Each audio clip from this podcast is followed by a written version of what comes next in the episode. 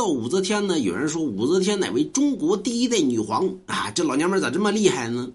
中国第一个称皇帝的还真不是武则天。有人说书本里边这么写的，书本写的不一定是对的。尽信书不如无书。中国的第一代女皇叫陈硕贞，对吧？她是中国第一个女子称帝的这个皇帝，啊，但是死的比较惨。所以呢，武则天呢其实是被逼无奈，这是文家皇帝陈硕贞。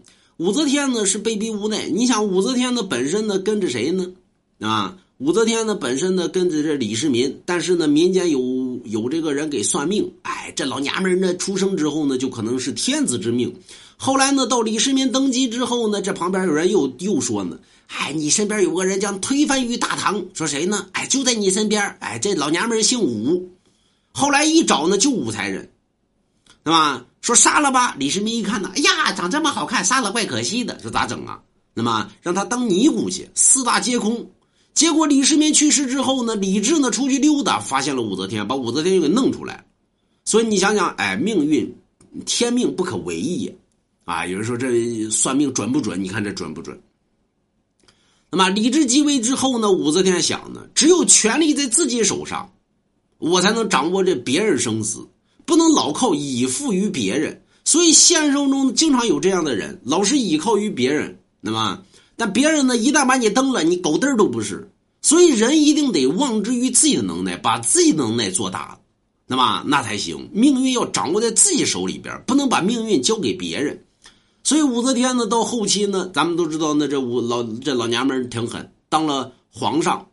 他如何去称帝的呢？中国说找称帝的，咱们刚才给大家讲了文家皇帝陈说真，那么说武则天为什么不以文家皇帝陈说真作为例子去称帝呢？陈说真死老惨，让人挖去双眼，挖去鼻子，挖割去舌头，割去双耳，最后挖去子宫而死。所以武则天一想，这老娘们死这么惨，我要用她他妈当当皇上的话，那可不行。武则天这会儿呢，有一个也，咱们说武则天一生之中有四大男宠。第一大男宠呢叫冯小宝，啊，又是宋小宝，哎，长得那那冯小宝人家长得好看，那么人称薛仁义。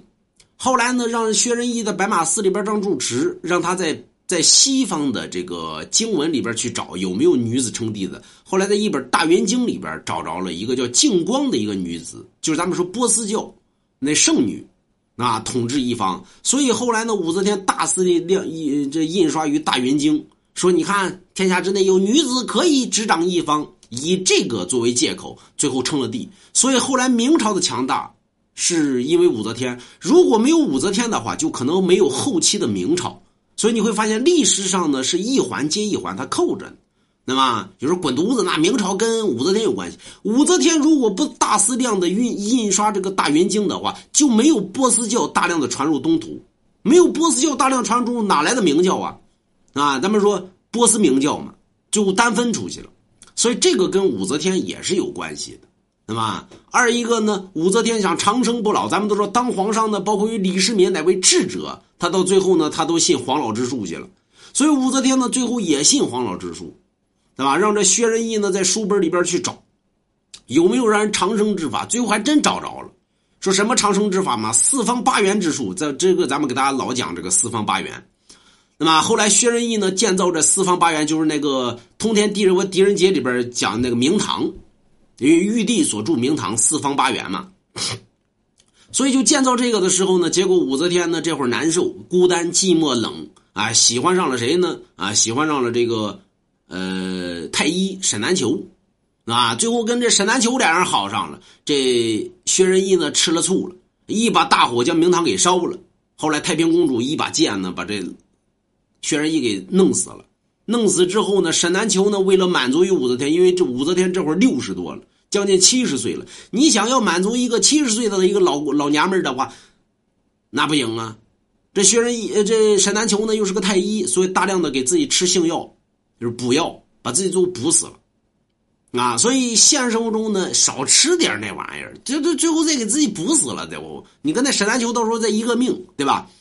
后来呢，这沈南球死了之后呢，这太平公主一看呢，呀，我爸爸难受，哎，就是武则天啊。难受咋整啊？呃，给找俩小小小小男男小小小男人吧。最后呢，找了两个兄弟，一个据说叫，你看人家这女儿多好啊，难受给你弄俩弄弄俩弄俩玩物吧。一个据说呢，一个叫叫什么两个啊，王宗宝、王宗伟吧，啊，献给了武则天，因为武则天这会儿年龄已经大，糊涂了啊，所以这俩哥们呢，那个把持朝政。咱们都知道，唐朝的升官是有体制的。就是你得一级一级的升，那么这俩把他们家亲戚、把他们家朋友，甚至把他们家狗都弄到宫廷里边去了，对吧？给弄个官职，这不扯淡呢吗？后来呢，这左丞相实在看不下去了，你们家这里狗他妈都能在宫里边当官，那你管着吗？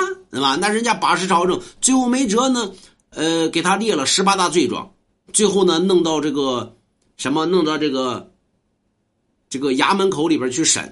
这俩哥们呢，很厉很很很牛逼。你杀不了我，你要想杀我的话，必须得经过于这个皇上，对吧？那皇上不下令的话，没人能斩得了他。最后呢，没辙呢，就相当于狗有公子，啊，就相当于那什么呢？包拯是一样的。所以你看，那包拯里边很多案例呢，就是来自于历史，对吧？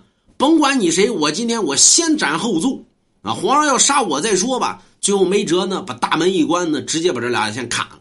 砍完之后呢，这丞相呢去见谁？见武则天去。那么说，我把你家那那俩男宠给斩了，那俩臭不要脸，对吧？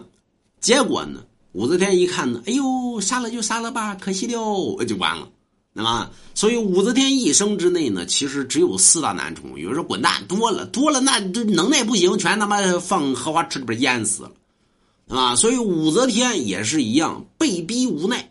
人呢都是被逼出来的，把你逼不到一定份上，你是干不出那点事儿的，那么，所以为什么咱们说置之死地而后生啊？把你逼到死的份上，你干什么都能干出来，你去给我挣个钱去，那么，啊，或者大家没事买龙王家一幅字画，哎，比武则天为什么能够登基呢？原因武则天有龙王家字画，哎。